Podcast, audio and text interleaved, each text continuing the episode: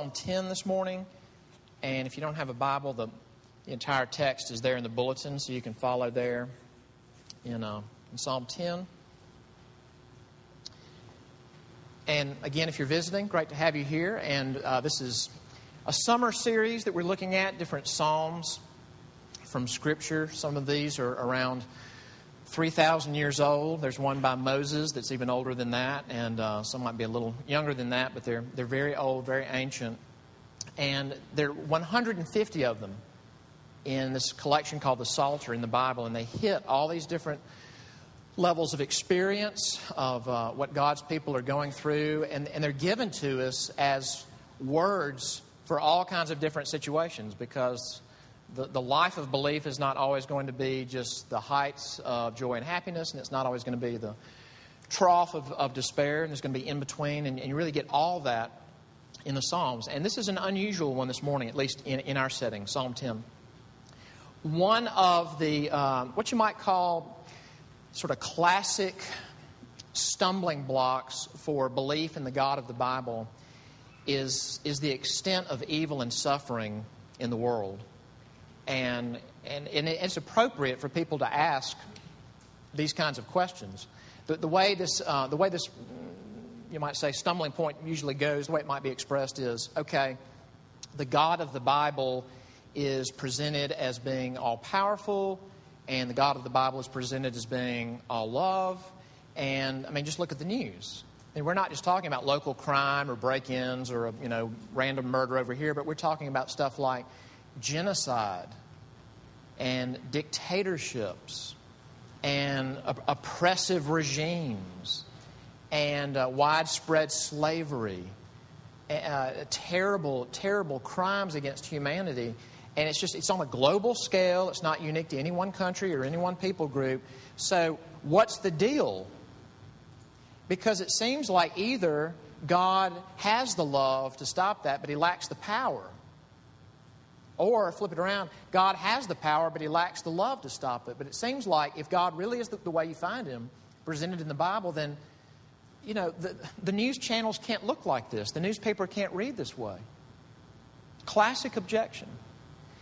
Now, first off, let me say this. If you have those questions, my hope is that you're going to keep coming, that this won't be just a flash in the pan. And I hope this can at least be a step in thinking about that and engaging that. But sometimes we feel as if we are the first people to raise those questions. And those questions are extremely old. And they've been on other continents before they reach this one. This psalm begins with the question, why? Why in the world, God, is this going on if you are who you say you are? Very honest. But I want you to think about this. And this, we said something like this a couple of weeks ago when we looked at a very sad psalm. Is that raising these questions for the psalmist is not a break from worship. That looking at a world with oppression and violence and injustice and affliction becomes an opportunity to write a God song. And the Psalms are theological, but they're not theological treatises. They are songs. Seeing these things in the real world becomes an opportunity to worship God. And a psalm is provided for God's people to worship God, recognizing this is what the world really is like, whether we're directly touched by it where we live or not. Psalm 10. Why, O Lord, do you stand far away? Why do you hide yourself in times of trouble? In arrogance, the wicked hotly pursue the poor. Let them be caught in the schemes that they have devised, for the wicked boasts of the desires of his soul, and the one greedy for gain curses and renounces the Lord. In the pride of his face, the wicked does not seek him. All his thoughts are, there is no God. His ways prosper at all times. Your judgments are on high, out of his sight. As for all his foes, he puffs at them. He says in his heart, I shall not be moved. Throughout all generations, I shall not meet adversity. His mouth is filled with cursing and deceit and oppression. Under his tongue are mischief and iniquity. He sits in ambush in the villages.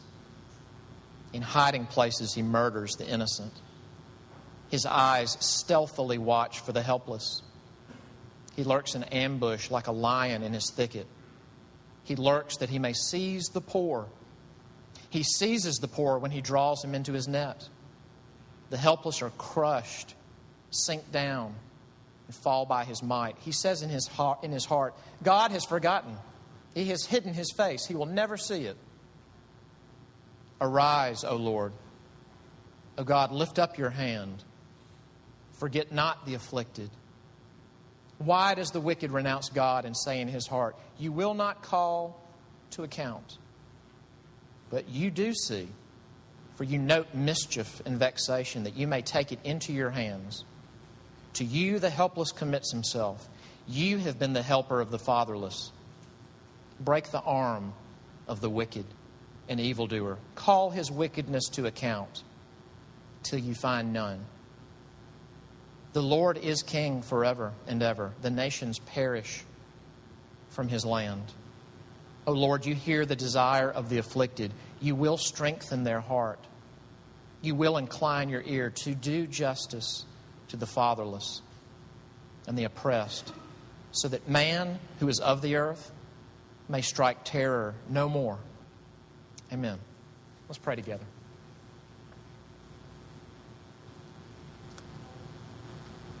Our Father, we ask all the more that if you have been so merciful as to let us have a life where we're not in crushing poverty, and we have resources to help us, and we have resources to find justice. If it's been our blessing from you not to experience murder directly, or abduction, or this kind of cruelty, would you enable us to hear this the way we still need to? Father, we ask that we won't be detached observers, but we will hear this as part of God's people around the world. And we ask this in Jesus' name. Amen. There's a theologian up at Yale University. In fact, one of our church members, they just had a newborn. I don't see him here, but he got to study under this theologian. There's a guy named Miroslav Volf, which for some reason Facebook told me I needed to be friends with this week. And that's another thought. We have 38 mutual friends, apparently, Miroslav Volf and I. And I don't even know what to think about that. But Miroslav Volf is not from the United States. I believe he's from Eastern Europe. And so some of these things that you hear about, like in the Balkans and Croatia, he has seen this directly in his own background, but he now studies and writes and teaches in the United States at Yale. And Miroslav Volf wrote a book, and he touched on a subject, and this is kind of wordy, it's kind of academic, but I'm still going to risk it and read just this small part to get a point across, okay? He's talking about that his thesis is that we are not, that human beings are not, especially those who believe in God, are not to engage in violence. Now, my point is not to try to push his view on you, or and if he means straight up pacifism, there'd be things I'd want to challenge. But he says this: the reason that God's people are not to engage in violence is because God is going to dispense a divine vengeance at the end. He said this. He said, he knows this from experience. He said, this is from a book of his. He said, when I first gave a lecture, which formed this chapter that I'm writing, I gave it in a war-torn area. And I believe he's talking about Croatia. Here's what he says. He says, I suggest imagining that you the listener, that you're delivering a lecture about these things in a war zone. He says, and that when I first gave this lecture that I'm writing about, it was in a war zone. He says this: among your listeners are people whose cities and villages have been first plundered and then burned and leveled to the ground, whose daughters and sisters have been raped, whose fathers and brothers have had their throats slit. And the topic of the lecture is a Christian attitude toward violence. And here's what he says. If you speak in a setting like that, do not go over here anymore. All right. If you speak in a setting like that, and you stand up in front of people and say, you know what? None of us should ever engage in human violence because you know why? Because God is perfect love and He will never engage in violence. He said that people who have lived through that, they would stare at you like you are crazy. And he makes a very convicting statement. He says, you have to live in the comforts of the suburbs to get comfortable with the thesis that God will never, ever dispense divine justice. The only people that really, really can settle into that are people with comfortable lives who have never seen massive devastation and massive cruelty and their own flesh and blood ravaged and raped and murdered. So when you've tasted that, the thesis that, hey, you don't go out and pursue vengeance because God will give vengeance one day, which, by the way, the Bible does explicitly say that. If you've tasted it directly, that rings true. And you know, in getting ready for this sermon, I thought about that quote. I know it's kind of booky and I know it's kind of academic, but he put his finger on something about us. I referred to this in the prayer. 2 days ago, National Public Radio did a brief little spot about our downtown in Falls Park and how the economy is going in Greenville. Overall, very complimentary, very positive. I mean, that's our city, guys. That's our city. It's our downtown. It's the focus of our church. This month, I've had a bunch of people tell me, have you seen this magazine, Garden and Gun? And then Dana and I were on a date last night. We tried to buy a copy of it at Barnes and Noble. And they said, oh, no, we got pounded. Those were wiped out like the first couple of days we had them. But apparently this beautiful spread about Greenville, you know, the word is out about Greenville. It is a privilege to get to live where we live. The downside is that we can read a part of God's word like this, and it just doesn't even feel real.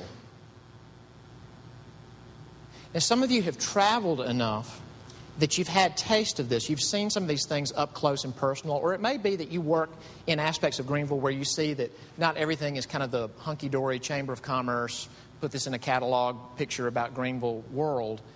You know some of the underbelly of our city. So it resonates a little bit more. But overall, we're going to be the people who are not good at getting Psalm 10. And that dehumanizes us. Because we have brothers and sisters all around the world who live in this. Their lives are parked in this. And I guarantee you, if they have had any time around a Bible in their own language, they have found Psalm 10. But it's largely foreign to us. Now, here's what I want to look at this morning. You really have three main characters in this psalm. You've got a victimizer, or we might say a predator. You've got a victim, the prey, and you've got God. So you've got, you know, man's inhumanity to man. You've got humanity and you've got God. Let's look at those. What are we seeing in this psalm? Because the psalmist is not dressing things up at all. He's not playing, you know, church games. He's saying, this is what I'm seeing, God, and I'm asking you right out of the chute. The first question is, why? What is the deal?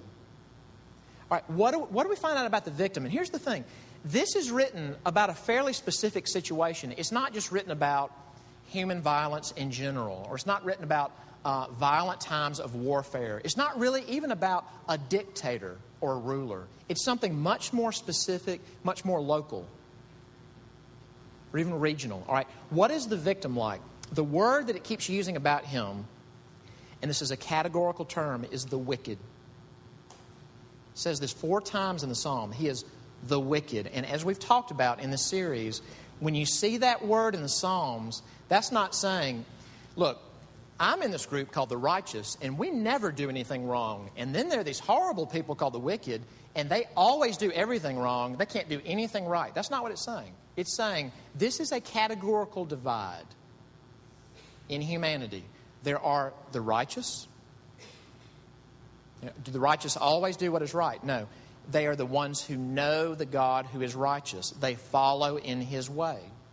And they do love righteousness. The wicked reject him. They take their own way. They forsake righteousness. It's a categorical term. Essentially, believers and non-believers. This guy is a non-believer.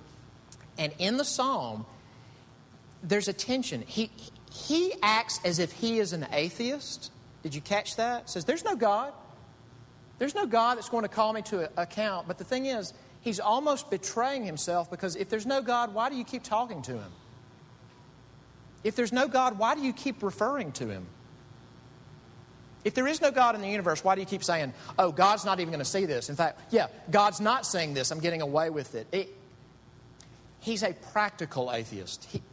Whether or not he really believes it, he's living as if there is no God and there's never going to be a judgment. Now, a couple of other things about him. These sound like contradictions, but they're both there. The first is this. He's arrogant. He's very arrogant. Start in verse 3. Actually, in verse 2, in arrogance, the wicked hotly pursue the poor. Verse 3, for the wicked boasts of the desires of his soul. Verse 4, in the pride of his face, the wicked does not seek him. Verse 6, very cocky. He says in his heart, I shall not be moved throughout all generations. I shall not meet adversity. Very arrogant. And it says that he's prospering. The wicked things that he's doing are making a lot of money for him. He's arrogant, but he's also sneaky. So he's not a cocky person doing this in front of everybody. He is arrogant, but he's subverting the system. And you get words like schemes and deceit. And it talks about him doing things stealthily, with stealth, that he lurks, all right? Arrogant, but subverting the system, doing things behind closed doors. Now, that's the victimizer. That's the predator. What's the victim like? What's the prey like? The word that's used the most to describe him, it's in verse 8, it's in verse 10, it's in verse 14. And if you'll stop and think about it, it's very sad. He's helpless. Or she's helpless. There are times where we feel helpless, but honestly, it's hard to imagine a situation where we can't find some manifestation of help. But the psalmist is saying the plight of this woman or child or man is that they are helpless. And then it unpacks some of these things you'd expect it to hear. This is the poor. This is the afflicted. This is the oppressed. And then the psalmist even throws in a couple of other terms that lead you to believe that he may be thinking specifically of children. So he talks about the innocent. He talks about the fatherless. That they're the ones that this victimizer is singling out, and he's coming up with plans, and he's kind of luring them into a net. And once they're in the net, he just crushes them and uses them, and sometimes even murders them. Now, we don't know the exact life setting of what made the psalmist write Psalm 10. But in our cultural setting, what does Psalm 10 make you think of? And overwhelmingly, just as I reflected on it and read it, what comes to mind more than anything is human trafficking. Can I read you some statistics that are not fun? These are recent. I think any figure you hear, if it's changed, it has gone up. All right, here's a few. First, just about the world in general. Human trafficking is the second largest criminal enterprise in the world after drugs. Number two. It is agreed on almost every front that there are more slaves in the world right now than there were at the height of the transatlantic slave trade in the 19th century. Whenever it peaked out, however many total slaves in the boats, on the plantations, in the factories, wherever, at the height of that, there are more slaves right now around the world. 800,000 people are bought and sold across international borders each year, 800,000. In the U.S., as many as 2.8 million children run away each year in the U.S. And I saw this figure over and over and over. Within 48 hours of hitting the streets, one-third of these children are lured. And do you hear that term? Are lured or recruited into the underworld ground of prostitution and pornography. The average age of entry for children victimized by the sex trade industry is 12. The National Center for Missing and Exploited Children, which helps to identify and locate children in pornography, pornographic photos and videos, say its staff reviewed in 2009 alone 10.5 million images.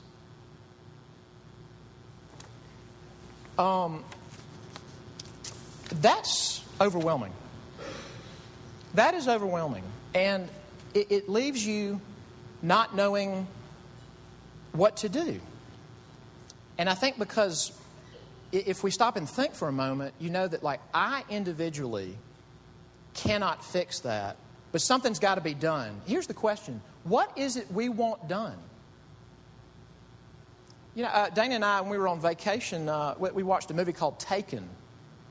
Liam Neeson is in this movie, and Liam Neeson's character, his daughter is abducted along with a friend of hers in Europe, and it gives this depiction of the sex trafficking industry and the underworld and all that. And, you know, Liam Neeson flies over by himself and kills like one-fourth of Europe.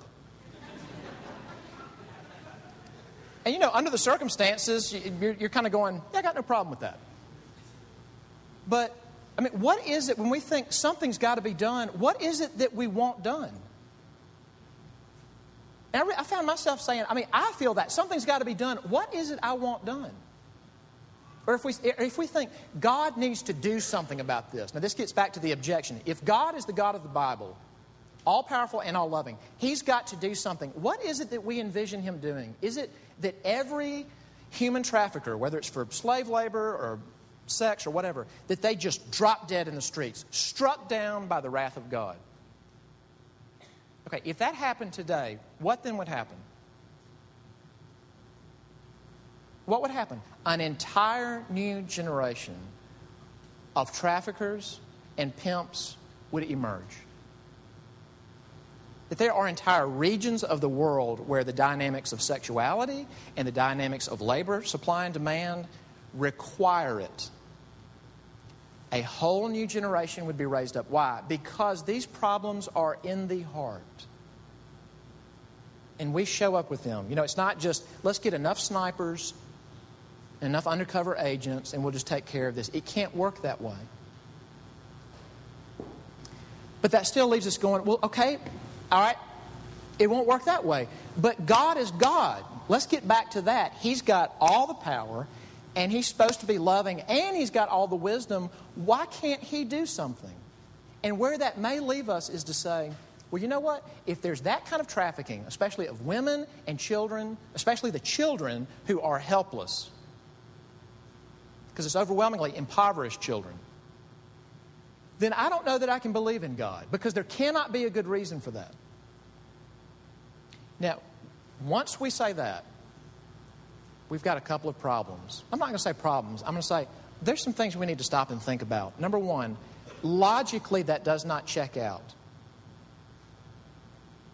Even philosophers who really don't have a dog in the fight of Bible-believing Christianity are more and more acknowledging that if you take the assumptions of theism, it does not check out to say there can't be a good reason for those things to go on, and because I cannot determine it, it cannot exist. We are finite. God is infinite. And sitting here right now, I mean, I want to stand before you and say, no, I cannot imagine any reason why God would allow it. And I'm riddled with sin. I see through a glass dimly. I have a profound lack of wisdom. Some of you have been through horrible things in your life. And as you were going through it, perhaps you were saying, how could God be loving and let me feel what I'm feeling right now? And then you got years removed from it, and you look back on it and say, I could not have learned certain things, or I could not possess certain things. I don't mean stuff. I mean change and wisdom. had I not gone through that. But in the moment, it felt like, God, you don't know what you're doing. It just does not check out logically to say, I can't see the reason, so there is no reason. But here's the other thing. Are we more loving than God? And of course, we want to go, no. But, you know, I wonder. If deep down we feel like, well, look, I'm watching Fox News and I'm seeing the footage of this widespread devastation and it made me cry. And he's not doing anything. I saw the movie Taken with my friends and I couldn't even sleep that night. And he's not doing anything.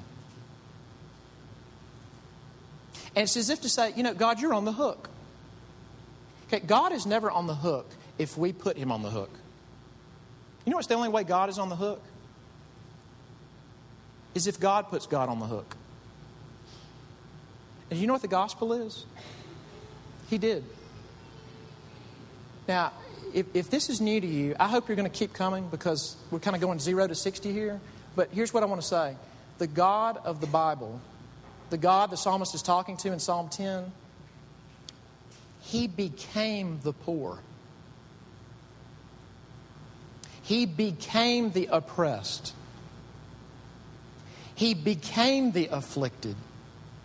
And when he most needed help, what was there? None. No resources, no assistance. And I would never debate the fact that some of you in your lives, you have rubbed up against real injustice. You might have had somebody just breach a contract and you ended up getting all the problems, or you went through a divorce and you were dealt with in a very unjust way. That's in this room. But even if you've experienced that, I doubt that any of us could really know what it was like to be a poor Jew in the first century Roman Empire. Oh, but hey, here's the good news. There's a group of people who will advocate for you. There's a ruling council that will represent your interests. It's the Sanhedrin. Oh, wait, they hated Jesus. And you remember the thing about, you know, the scheming and the plotting and the deceit and the lurking? Guess who was doing that? Why is God putting himself on the hook to absorb all those things? The only way to fix this level of violence and abduction and oppression and rape and murder and slavery is not just to fix individuals, although God does that. But it is to come to grips with the fact that when Adam and Eve sinned, the earth became cursed. And the only way to fix this thing is to take the whole curse on himself. And when he is up on that cross, and he's poor, and he's afflicted, and he's oppressed, and they have ganged up on him and been cruel to him, he is absorbing the curse so that it won't always be this way. Let's talk about God. Let's end with God. Let's get some good news. You know, the psalmist, this is interesting. The psalmist talks about God differently than the predator. When the predator talks about God, he calls him God. Just kind of generic God. God doesn't see. God will not call to account. When the psalmist talks about God, did you notice it's all caps Lord? And in the English translations, that's his personal name. And the psalmist, even though he's beginning with why, he's doing it reverently. And he's saying, Yahweh, why? Why are you standing far off? That's not who you are. Why are you letting these things happen? That's not who you are. But he starts that way in verse 6. Where does he get? Verse 16.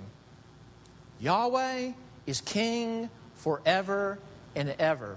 Now, that's all through the Bible. But if that leaves us saying, well, then why does the world not look that way? Why doesn't it show itself that he's king? When you talk about the kingdom of God, there's something, and this comes up in sermons, so here it comes again. We talk about, when it comes to the kingdom, you got to remember there's the already and the, you know what it is? The not yet. There's the already and the not yet. What does the psalmist say about the already? Look in the second part of verse 14. He says, to you the helpless commits himself. You have been the helper of the fatherless. There are things that God has done behind the scenes, his involvement in the lives of people who are being crushed that we never see and that we do not know about, but that they could attest to, and they do. And he says that in other places. You do hear. You know, when God's people were in slavery in Egypt for hundreds of years and they're just getting the shaft, there are all these promises about you're going to be blessed and you're the children of Abraham and you're going to have this great land. And they're in their, third, fourth century of horrible labor. It looks like, wow, God's standing far off. God's not helping. And it says all through that, He heard everything. He took note of everything. He remembered everything. And then He dealt with it in His time and in His way. And that's the not yet. There is a phrase in the psalm that the more I thought about it, it just almost makes chills run down your spine. And it sounds innocuous until you think about what it means. Look in verse 14, the first part. Again, this sounds very innocuous. He says, God, Lord, you do see, for you note mischief and vexation, that you may take it into your hands. Did you get that? You note mischief and vexation that you may take it into your hands. There was a top secret, I don't know if you'd call it a unit or, let's say a group in Vietnam, part of our American military. And it went by the abbreviation SOG. And what that stood for was Studies and Operations Group. And the Studies and Operations Group, a lot of what these guys did wasn't even made public till the 80s. They went further into enemy territory than anybody, and they did stuff that was unbelievable. One guy that was in SOG was from Greenville, won the Congressional Medal of Honor. But you think about that name, the Studies and Operations Group. That just sounds that could be like a group that studies wildlife along the Reedy River. Just the Studies and Observations Group. All right, then you read about what these guys did.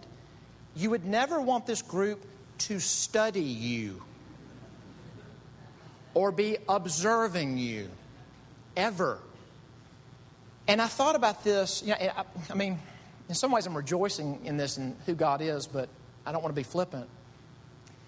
We're looking at these things that thankfully are not happening on a huge scale in our city, but they are in our city and they're in our world. And we're going, God, handle it. And verse 14 says, oh,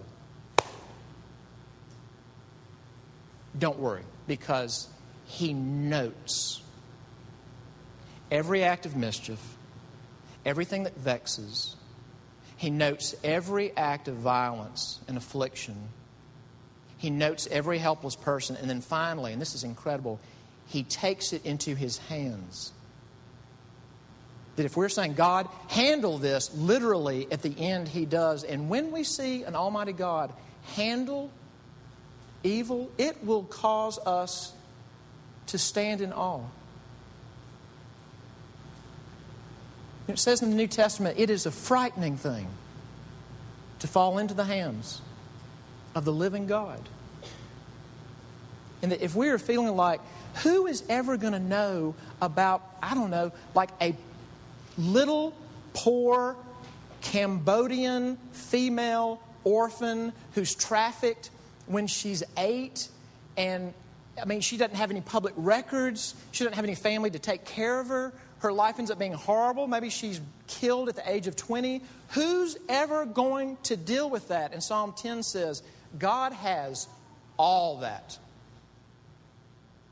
named and understood and seen and retained. And at the end, He takes all of it in His hands. And He metes out justice. What does that mean for us? Well, I want to end with a couple of things. One is that we begin to think about the fact that this is part of our world. You know, in 2000, according to Greenville News, the first case of human slave labor trafficking was found in Greenville County in 2000, but there have been more since. We are supposed to think of that as being part of our Christian life. Now, what that's going to mean for you, you're going to have to pray for wisdom. Should everybody quit their job and work full-time for addressing human trafficking? I don't think everybody, no. But is that supposed to at least be on our radar? Yes. One of the things that God says in the New Testament, pure and undefiled religion, is this: it is caring for whom? The people getting the shaft. Widows and orphans, what, the affluent ones that we happen to like? No. In their distress. And here's the reality. If those names of oppressed, afflicted, widow, fatherless, if they are not precious to us, then there is a way that we have not been conformed to what God is like, because they are precious to Him. And that is not an ideological thing. That is not a political viewpoint. That is the Scriptures, Old and New Testament. But I don't know what to do. And I think that's the second thing. And I'm going to end with this. My first year here as a pastor at Downtown Pres, I preached a sermon that, in my memory, if there's one sermon that I preached, and I've never seen faces look back at me more so like, I have no idea what you're talking about. I've certainly, there's some of those all the time. But a sermon that I preached where I felt like this is not landing. I just feel like I could be speaking in Hebrew right now. It was a sermon on Luke chapter 18. It's the parable of the persistent widow. It's a widow who's not getting justice. She's oppressed. She comes to a judge. The judge doesn't like God. The judge doesn't fear God. He doesn't like widows. He's not predisposed to help widows. But she just stays on him till he finally says, to make this woman stop, I'll give her justice. Enough already. And Jesus says, if God's elect, if His people cry out to Him for justice, will He not answer? And brothers and sisters, when we watch the news and we see these horrible images and we say, what do you do about Sudan?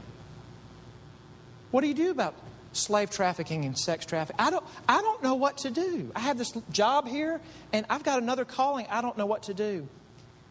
To follow Jesus and to believe the gospel means that a very logical application of that is to get on our knees and pray.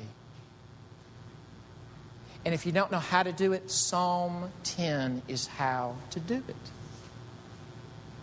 That we've been given the words to go to bat for our world. If this doesn't land with you, would you ask God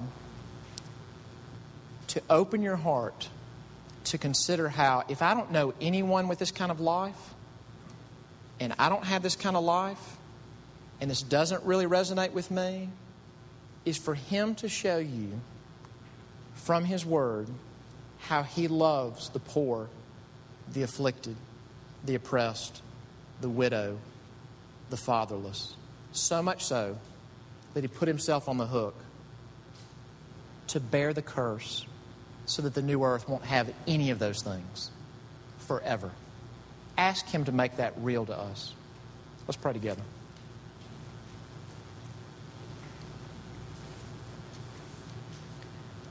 Dear Father, help us.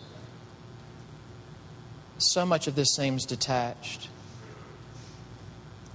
And we thank You. We thank You, Lord, that if we're not swimming in injustice, if there's not a cruel person trying to victimize us, if there's not someone who might murder us at any moment, who's plotting to take us, lure us into his net, we thank You.